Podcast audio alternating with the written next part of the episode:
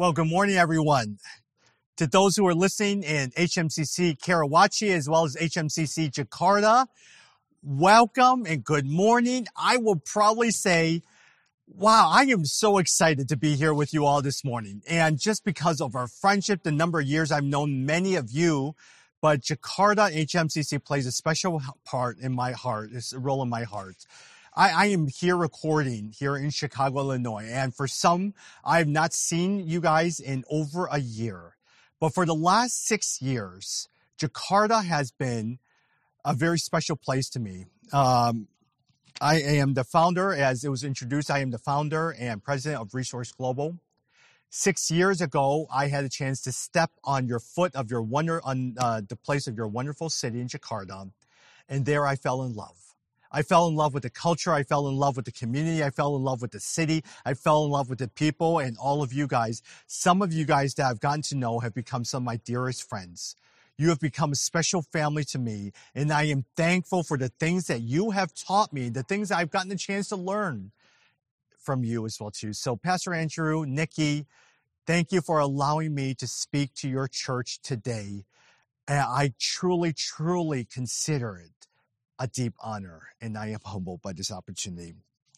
This morning, we're going to talk about the sermon I've titled as Gospel Breakthroughs. We're going to look specifically at the story of Jesus and Zacchaeus in Luke chapter 19. Jesus and Zacchaeus in Luke chapter 19.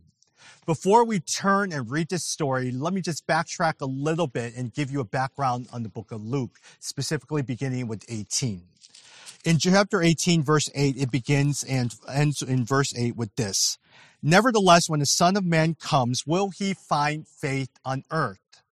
And as Luke has done in so many occasions throughout his book, he takes one phrase, he takes one section and sets it up for subsequent stories and sections throughout the scripture, throughout the gospel of Luke. Here he does the same thing. So he uses this phrase, nevertheless, when the Son of Man comes, will he find faith on earth? He uses that as the foundation to give us the lessons in the other stories. So it goes on to the next story. It goes to the Pharisee and the tax collector. There, Jesus begins to tell a story of the Pharisee and tax collector in which the Pharisee and tax collectors come before and brings their offerings to the temple the Pharisee standing by himself prays this prayer. God, I thank you that I am not like other men, extortioners, unjust, adulterers, or even like this tax collector.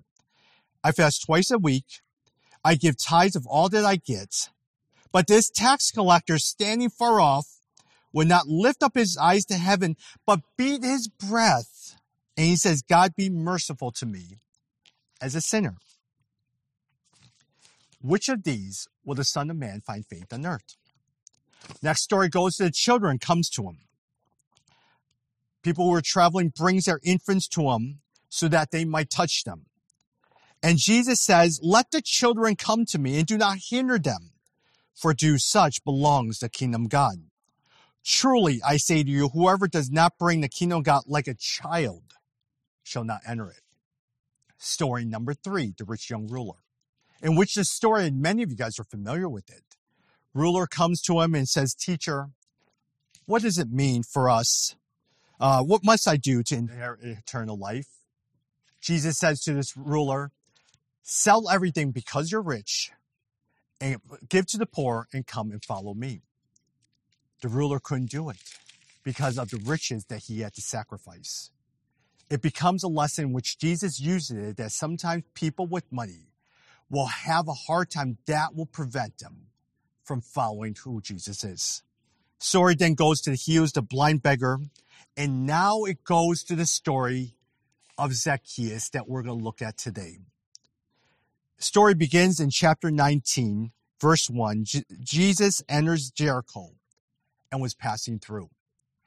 To our knowledge, it's the first time and probably the last time he goes to Jer- uh, Jericho. Jericho is a port city. It's a wealthy city. And because of that, a lot of people of wealth live in that city. And because of the amount of people with wealth, it probably has a lot of influence in Jerusalem. When, when we think of Israel, I mean, when we think of Jakarta even, there are certain neighborhoods in which the people who are wealthy live in. those neighborhoods may or may not have certain influences.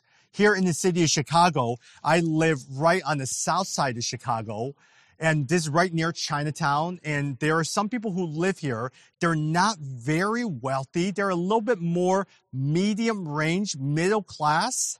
Versus if you go into a neighborhood like a West Loop over here in Chicago, that's where a lot of the young technology folks. That's where a lot of corporations, McDonald's corporate headquarters is there. A lot of key, Google in Chicago is located here. And so as a result, the, the economy, the influence of that neighborhood rivals some of the neighborhoods that you live in. And so there he walks in Jericho. He fully understands the impact that Jericho has, the influence that Jericho has, and the people who lives in Jericho. So he enters Jericho. He was passing through, and behold, there was a man named Zacchaeus. What do we know about Zacchaeus? Zacchaeus was a tax collector and was very rich. And he was seeking to see who Jesus was, but on account of the crowd, he could not because he was what? He was small in stature. So he ran on ahead and climbed up into a sycamore tree to see him, for he was about to pass that way. And when Jesus came to place, he looked up and said to him, Zacchaeus, hurry, come and come down, for I what? If you're looking at the ESV, NIV, I must stay at your place. Very important. I must stay at your house today. So Zacchaeus hurried and came down and received him joyfully. And when they saw the crowd, they all grumbled. He has gone in to be the guest of a sinner, of a man who was a sinner. And Zacchaeus stood and said to the Lord, Behold, Lord, the half of my goods I give to the poor, and if I have defrauded anyone of anything, I restore it fourfold. And Jesus said to him, Today salvation has come to this house, since he is also a son of Abraham. For the Son of Man came to seek and to save the lost. For those who are watching at home, kids, for those who are watching, I want you to be able to see another illustration of this passage read. Enjoy and take a listen.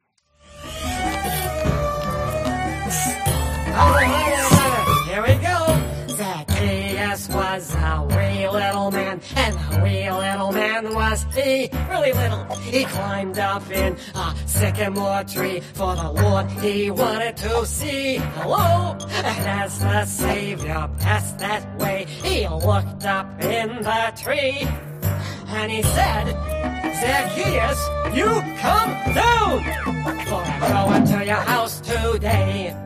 Yes, I'm going to your house today. I hope you guys all enjoyed that video. You know, when I was preparing for the sermon, uh, everyone kept sitting there telling me, you got to play the Zacchaeus song. You got to play that VeggieTale song of Zacchaeus. I didn't know what it was. I had to Google it. So eh, I, I hope that you enjoyed it. As we talk about Jesus and Zacchaeus, there emerges from this story three central characters to the story. There is the portion of Jesus and looking at things from his point of view. There is the uh, point of view from Zacchaeus and how he's viewing the story. But then you also have the point of view of the people. Three central characters that emerges out of it. And the big question is, what is it that they're seeing? What is it that we're able to understand from their point of view that gives us insight into the passage? Because by understanding their view, uh, understanding their reference point, we will begin to understand the fullness of the story. And in light of that, begin to understand some of the principles that emerges out of the story. Let me give you an example of what I mean. Take a look at this uh, picture, all right? What do you see here? You see a car accident. And for some of you guys, when you look at this picture, what's the first thing that you see? Are you looking at the police officer to the right and him talking looks like to be a bunch of witnesses interviewing on that? Are you looking at the car that got hit and got into the accident and wondering what the point of view from their perspective of the car that got hit? Or you see some of those guys in the back. It looks like one taking a big picture. Are you seeing it for some? You're taking a look from the viewpoint of the bystanders, the witnesses, and trying to understand where their viewpoints are. When you begin to look at the stories of scripture, there emerges different viewpoints. There are characters. And when we begin to read scripture, your key thing is, what are they seeing? How are they viewing the situation? How are they viewing the uh, story? And what is it that we can begin to learn from them? So as a result of that, here in the story of Z- uh, Jesus and Zacchaeus, we're beginning to see three different things. We're able to see the perspective of the crowd the crowd that is attractive to Jesus, attracted to Jesus, and gathers around him, but soon turns on him. We were able to see the viewpoint of Jesus, the person, it's his last stop before he goes into Jerusalem and he meets this tax collector who is hiding in the tree. What's his view? What is he seeing? What are we seeing? How can we understand from his point of view? And thirdly, we see Zacchaeus, the chief tax collector. What is he thinking? What is he feeling? So let's take a look at each of the one of those views, all right? So, first one. What was the perspective of the people? I would probably say a lot of times the perspective of the people is this. When Jesus first walks into Jerusalem, or not Jerusalem, to Jericho, a crowd gathers around him. It is the third year of his ministry. They've heard about him. They've heard about the miracles. They've heard that he's a teacher. They've heard he's the rabbi. Some of them have heard rumors that he's the future God, the son of God that the Old Testament has predicted, who's going to rescue them from the Roman Empire. They've heard all those stories. It is now in year three of his ministry and his fame, his attraction continues to grow. They want to take a glance of him. They want to be able to see what he can offer to them. They want to be able to see who this Jesus is. And so now they're dealing with it. But when Jesus steps foot into Jericho, remember what Jericho is. It's an influential city. Within that city, there's probably people of influence. And usually when you walk into a city, you want to be able to show honor into the city by making sure that you go to the proper, appropriate people and give honor to some of the key people in the city. And for Jesus, he doesn't do that. And that crowd soon, soon turns on him because it's not that Jesus walks into Jericho with his 12 disciples on his way to Jerusalem and he stops off and talks with the key leader of the city. It's not like he talks to the wealthiest, influential family in the city. He doesn't do any of that stuff. He talks to the very person that these guys despise. The very person who's taking advantage of them. The very person they don't want to deal anything with. He talks to a tax collector. Jesus, who they see as the attractive models, Jesus, the crowd gathers around him, turns on him because Jesus does not meet expectations. He does not follow through what they're expecting him to do. He does not do what they want him to do. He does not go to your key people. He does not follow the right, correct pecking order. In fact, actually, he goes to the very person and he invites them into his house and he tells them, Zacchaeus, I must stay at your house. It becomes the ultimate slap, uh, slap in the face a sign of disrespect. The home of a sinner. You're going into the home of a sinner. That's what the crowd sees. What about Jesus? When he walks in, what, we, what do we understand from the point of view of Jesus, right? Jesus walks in. It's now, again, three years of his ministry. Last stop before Jericho, or last stop before Jer- Jerusalem in Jericho. Perfectly knows what the city is. It has a reputation by itself. He knows the type of people in there.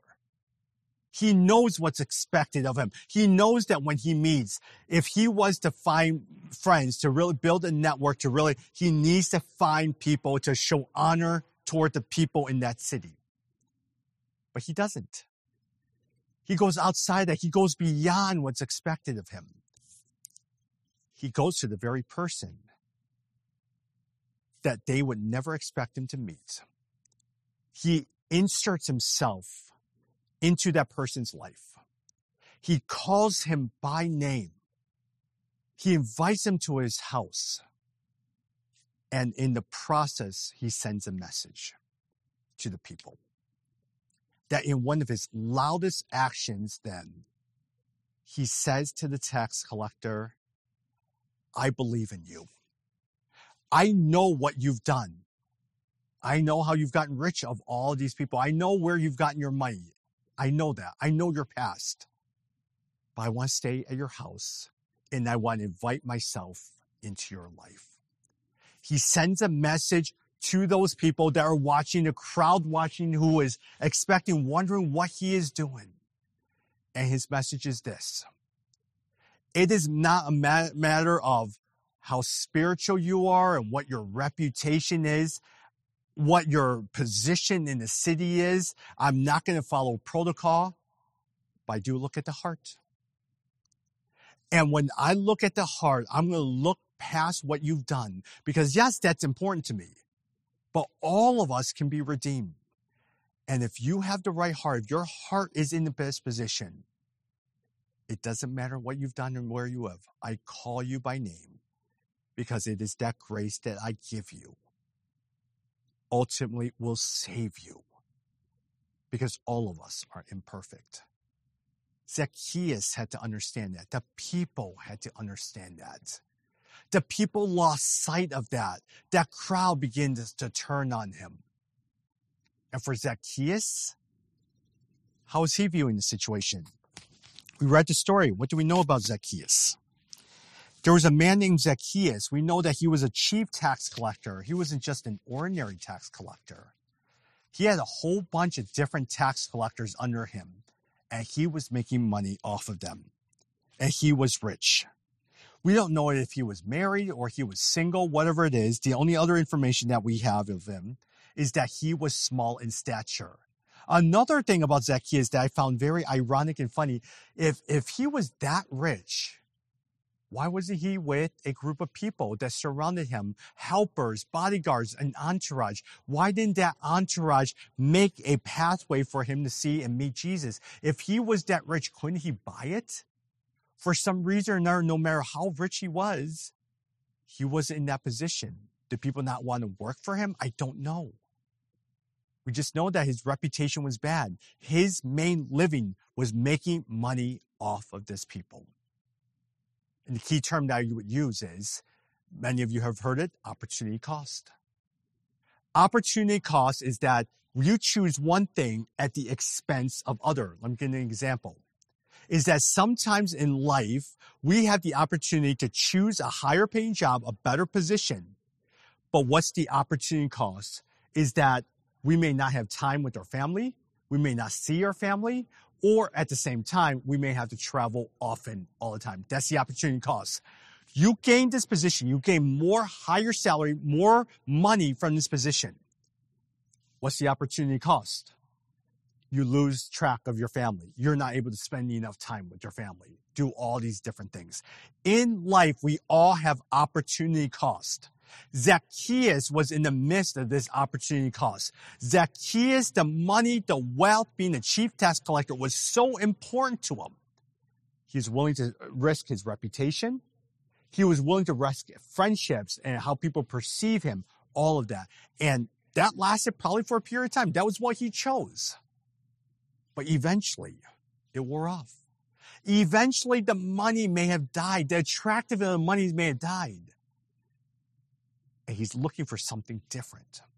And when Jesus comes, he becomes what Zacchaeus is looking for. And Zacchaeus has to see him.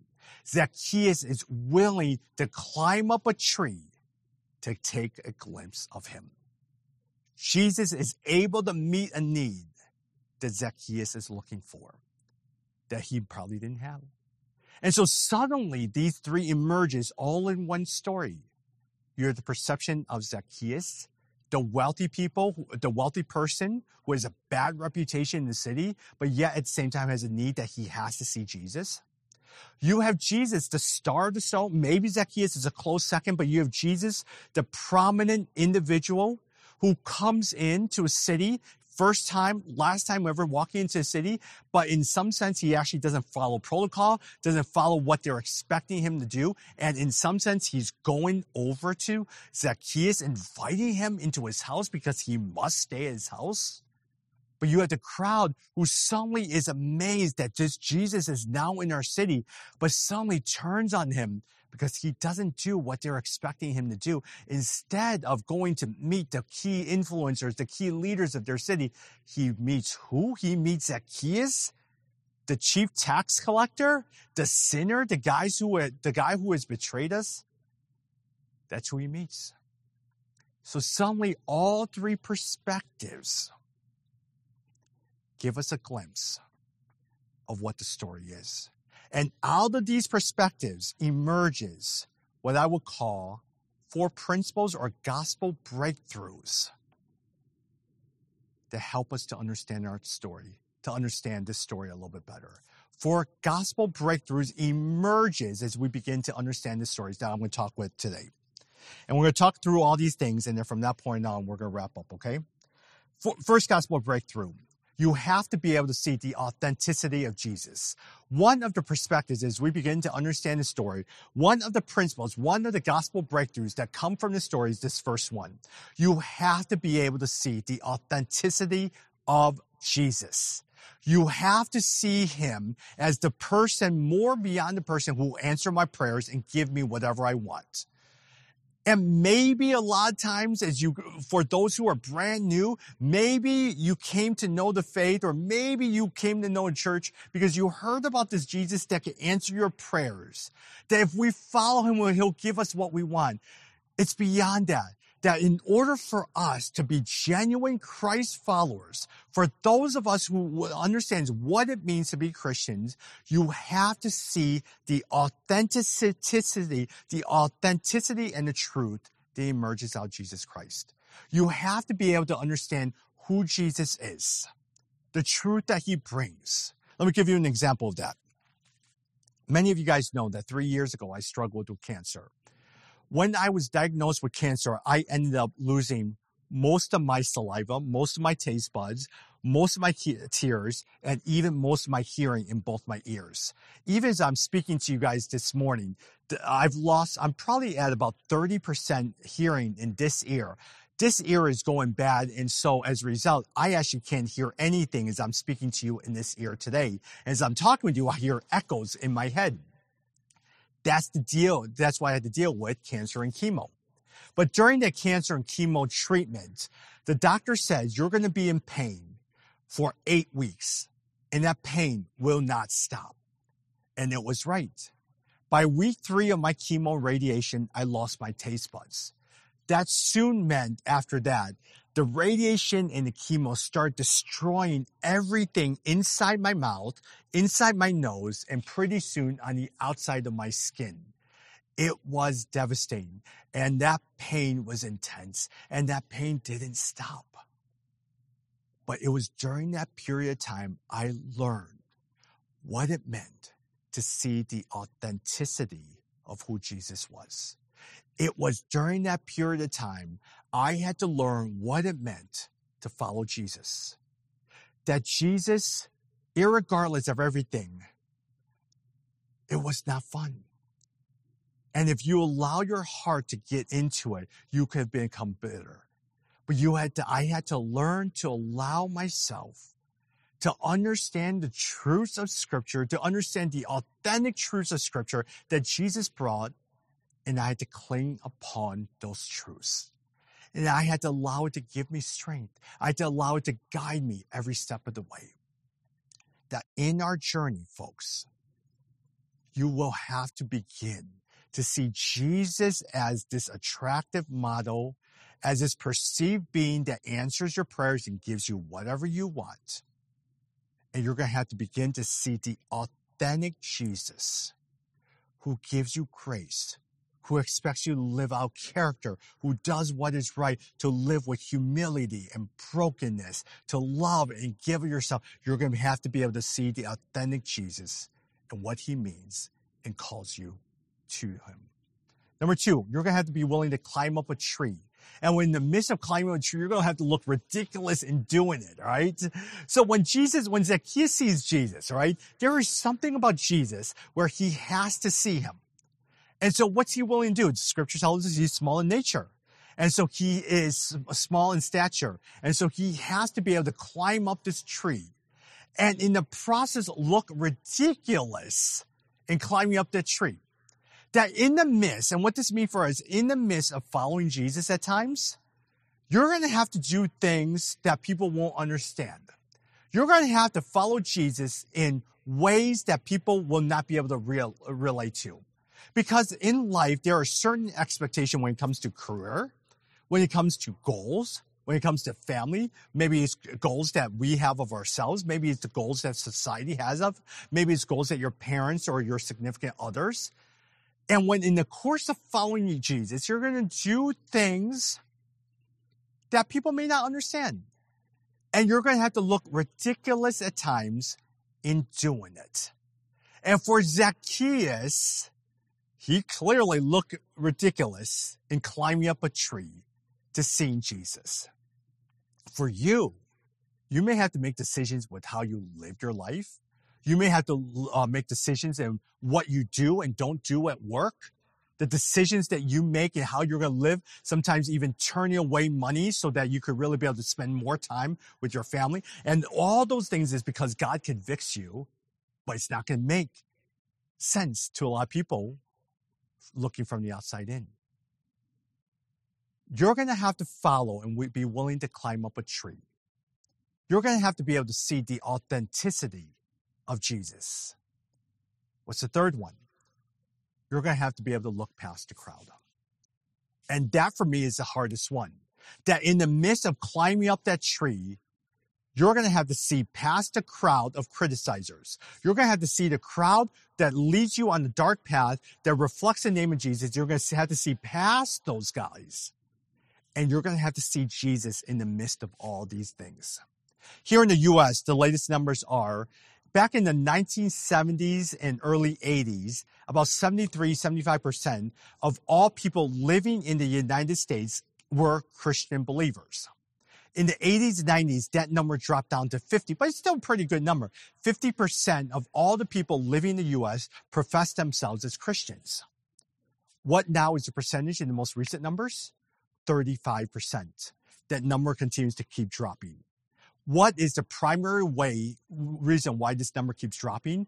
People are frustrated because they say that watching other Christians causes them not to be a Christian anymore that sometimes as Christ followers, we're going to look and have to deal and see things that we don't like. We're going to have to deal with people that give us, give Christ a bad name.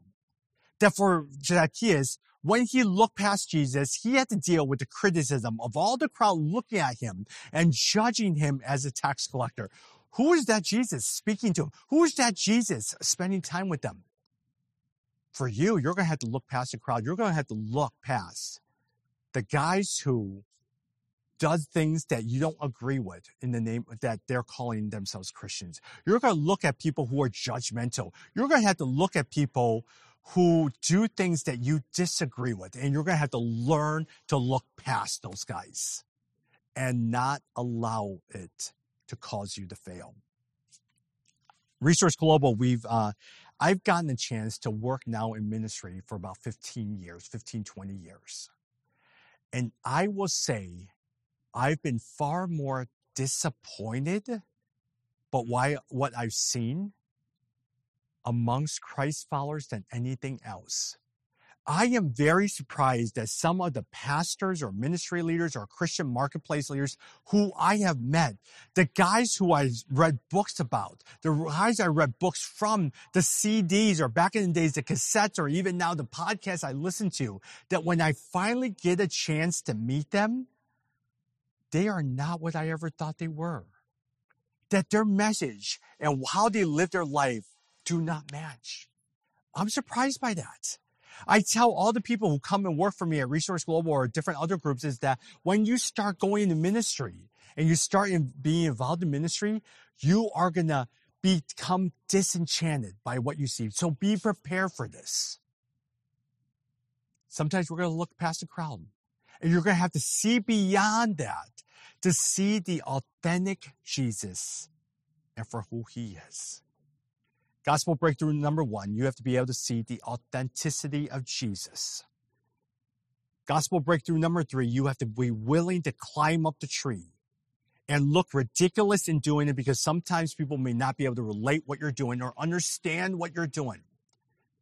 Gospel breakthrough number three, you're going to have to look past the crowd and see Jesus in the midst of all of that because sometimes the crowd will cause you to fall, will cause you to stray.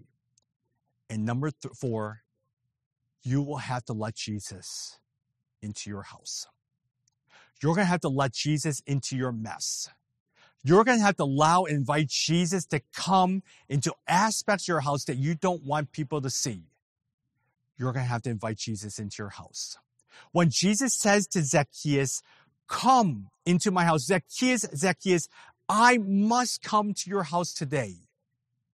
He's inserting himself into the house so that he can make changes into the life of Zacchaeus. And Zacchaeus had to be open to allowing him to take that risk and allowing him to come and insert himself into his life. That's what you're going to have to do. You're going to have to let Jesus into your life. And some of us who are sitting here right now, doesn't matter if you're in Chicago or you're here in Jakarta, you're not willing to do that. That there are certain rooms in your life that you don't want Jesus to be part of. Or there are certain messes in your life that you don't want Jesus to see. You're going to have to learn to allow him into your life. And you're going to have to allow him to see the good, but also the bad. And you're going to have to allow him to have aspects of life that you don't want to let go. You're going to have to allow him into your life. You're going to have to be able to see past the crowd. You're going to have to be able to learn to climb a tree and look ridiculous in doing it. And you're going to have to be able to see the authenticity of Jesus and hear the truths of Jesus that you may not want to hear, that may be uncomfortable for you to want to hear. Four gospel breakthroughs that impacts your life, that emerges from the scripture in which Jesus wants to be part of your life. And lastly, and the one thing I would say about this, did you notice that at the end of the story, he goes on his way to Jerusalem? And what doesn't he do? He doesn't call him to leave his job, but rather instead he calls him to stay at his job as the chief tax collector and stay in Jericho. That's very contrasting to a Matthew who is a regular tax collector in which Jesus asked him to pack everything and follow him. It's direct contrast to Peter, James, Simon, Andrew, in which Jesus says, I want you to be fishers of men with me. I want you to fish men to leave your job, to leave your family and come and follow me. But for him, his journey is different. Zacchaeus, I want you to stay here. I want you to be the chief tax collector. I want you to continue to do the right thing. I want you to stay at your job because that's where I'm calling you. That in the midst of me inserting myself into your life and working in your life, I'm going to ask you to stay in this job. I will ask you to stay in this city. I'm going to ask you to make a difference in your city. That all of us who are sitting here this morning, whether you're in Karawaci or whether you're in Jakarta, God calls you on a different journey. And in that midst of that journey, He wants you to see the authentic Jesus. He wants you to see the true form who Jesus is and allow Him to see that into your life. He wants you and calling you at times to climb up a tree and, and take a risk. In the midst of climbing up a tree, you're going to look ridiculous in doing it. And he says, in the midst of all that, I want you to continue to focus your eyes on me. Because when you start working with other Christ followers, they're going to detract you. They're going to frustrate you. They're going to annoy you. They're going to cause you to fail. You're going to have to look past the crowd and I, you're going to have to let me into your life. And you're going to have to allow me to make changes in your life. And you're going to have to allow me in the rooms that you don't want anyone to touch. You're going to have to invite me to the messy rooms in life, not just the good rooms. You're going to have to allow me to be in all aspects of your life. And when he does that, he has a unique calling in your life. And for Zacchaeus, that calling was to stay in your city to make a difference in your city, to stay in the business, and to make a difference in that business? What's he calling you to do? What journey are you in? What stage, as we look through these gospel principles, are you at? What is preventing you from following him? Are you having a hard time letting him into your life because there are certain rooms that are just messy? Are, are you having a hard time letting him in your life because there are certain things that you just don't want him to be a part of, certain rooms that you don't want to go into? Are you having a hard time following Jesus because there are certain Christians that you hear of that's causing you to fail? That's causing you to want to walk away because of what they've said, what they've done, how they've led their life. Is that what's causing you to walk away? Is he calling you to climb a tree and you're, you're prevented from doing that because it doesn't, it doesn't make sense. It makes me look ridiculous. It's not what I'm expected to do, what society tells me to do. It goes against what I've always imagined. Is that what's causing you? Are you having a hard time seeing the authenticity of Christ? that when I accepted Christ, when I joined the church, I thought he was going to answer my prayers. He's causing me to ask, to make it others first. He's causing me what, what it means to be humble. What? He's not answering my prayers. All these things I'm having to learn. What does it mean to love and see the authenticity of Christ? Not only for you, but for your loved ones with your work and your family. We're all in this together, folks. We've known each other for many of us. And for you, I hope to be with you, all of you guys soon. We've known each other for many years now. I wish I could be there in person and say it to you directly. God has a plan in your life. We don't know what that plan is. It is a process. It is a journey, but there is a unique calling. He has a unique story that he has within the many chapters in your life. There's a unique story in your life. What is pre- preventing you from finishing up that story? What is preventing you from allowing God to work in your life? For some of you guys I know, you are highly successful in your work. I've learned so much from you and what you do. But how are you being a steward of what God has given you and a calling that He has for you? What is preventing you from doing that? To allowing God to work in your life. Think about that.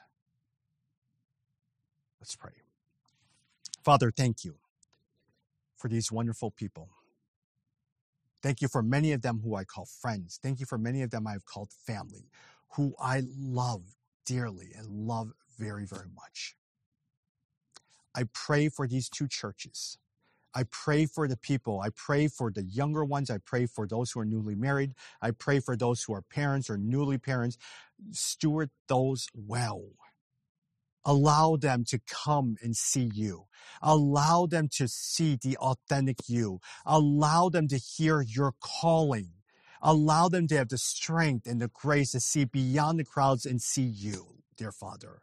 Allow them to really be able to sense your goodness, to invite you into their life, to allow them to be involved in all rooms, all aspects in their life. Give them strength, dear Lord. Allow them to continue to really be able to follow after you. Thank you, dear Father, for the presence of their life in my, uh, for the presence of their friendship in my life. And we pray for each one of them. We pray for the church and we pray for the city. And we lift all these things up to you. In Christ we pray. Amen.